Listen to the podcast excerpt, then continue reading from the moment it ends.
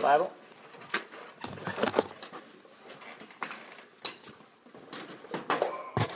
All right, guys.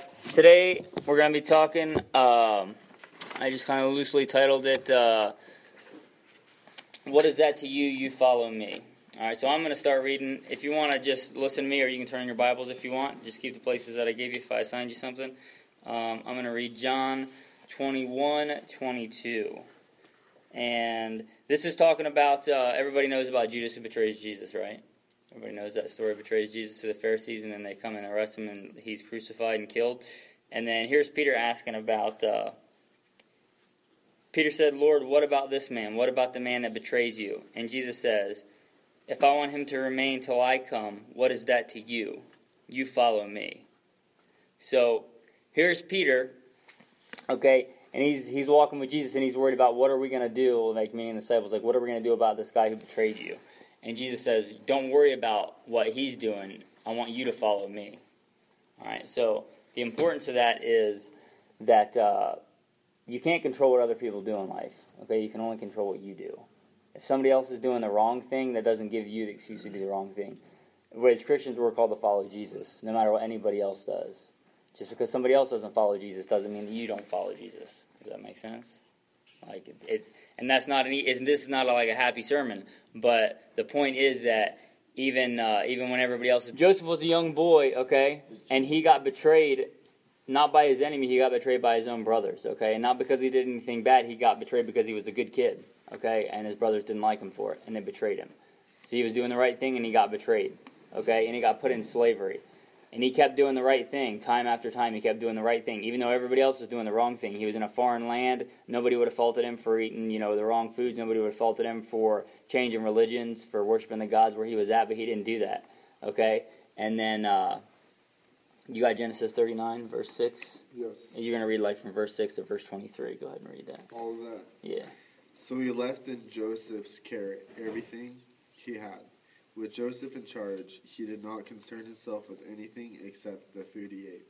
Now Joseph was well built and handsome. And after a while, his master wife took notice of Joseph and said, Come to bed with me. But he refused. With me in charge, he told her, my master does not concern himself with anything in the house. Everything he owns has entrusted to my care. No one is greater in, his, in this house than I am.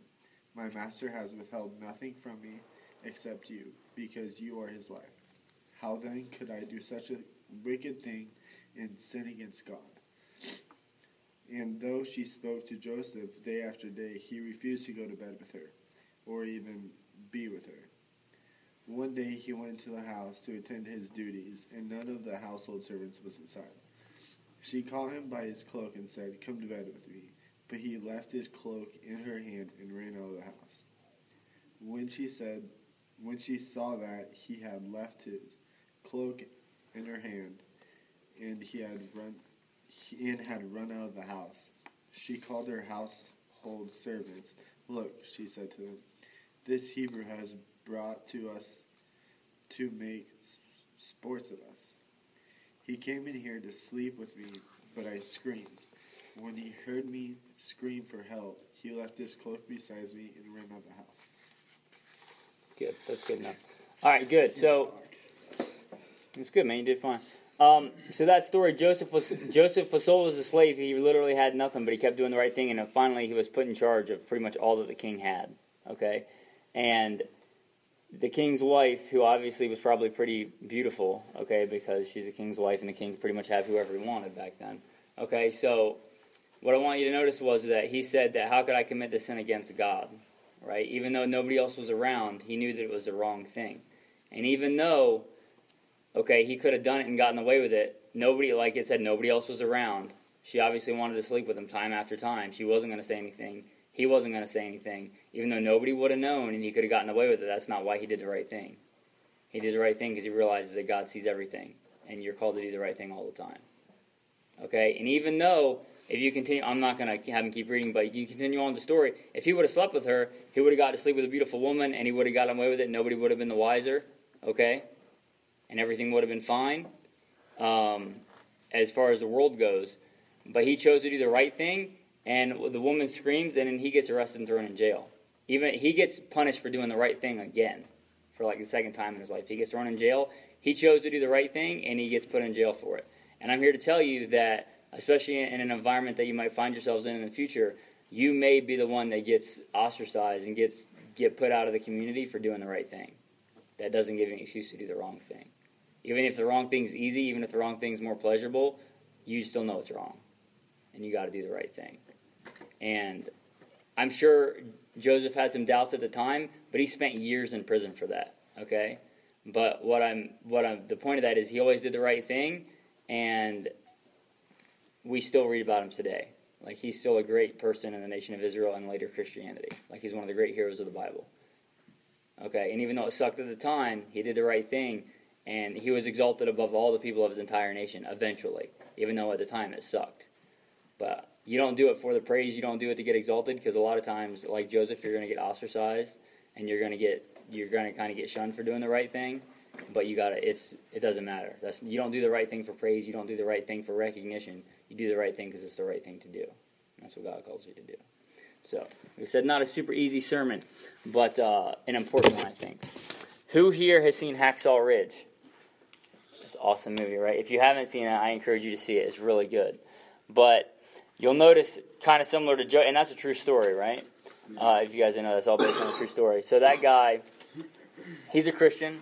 I'm not a Seventh Day Adventist, but I don't, I don't disagree with the man and his beliefs. Um, we're all called to different things. I'm not a pacifist, but uh, he stuck to his beliefs, okay? And everybody turned their back on him, okay? Everybody.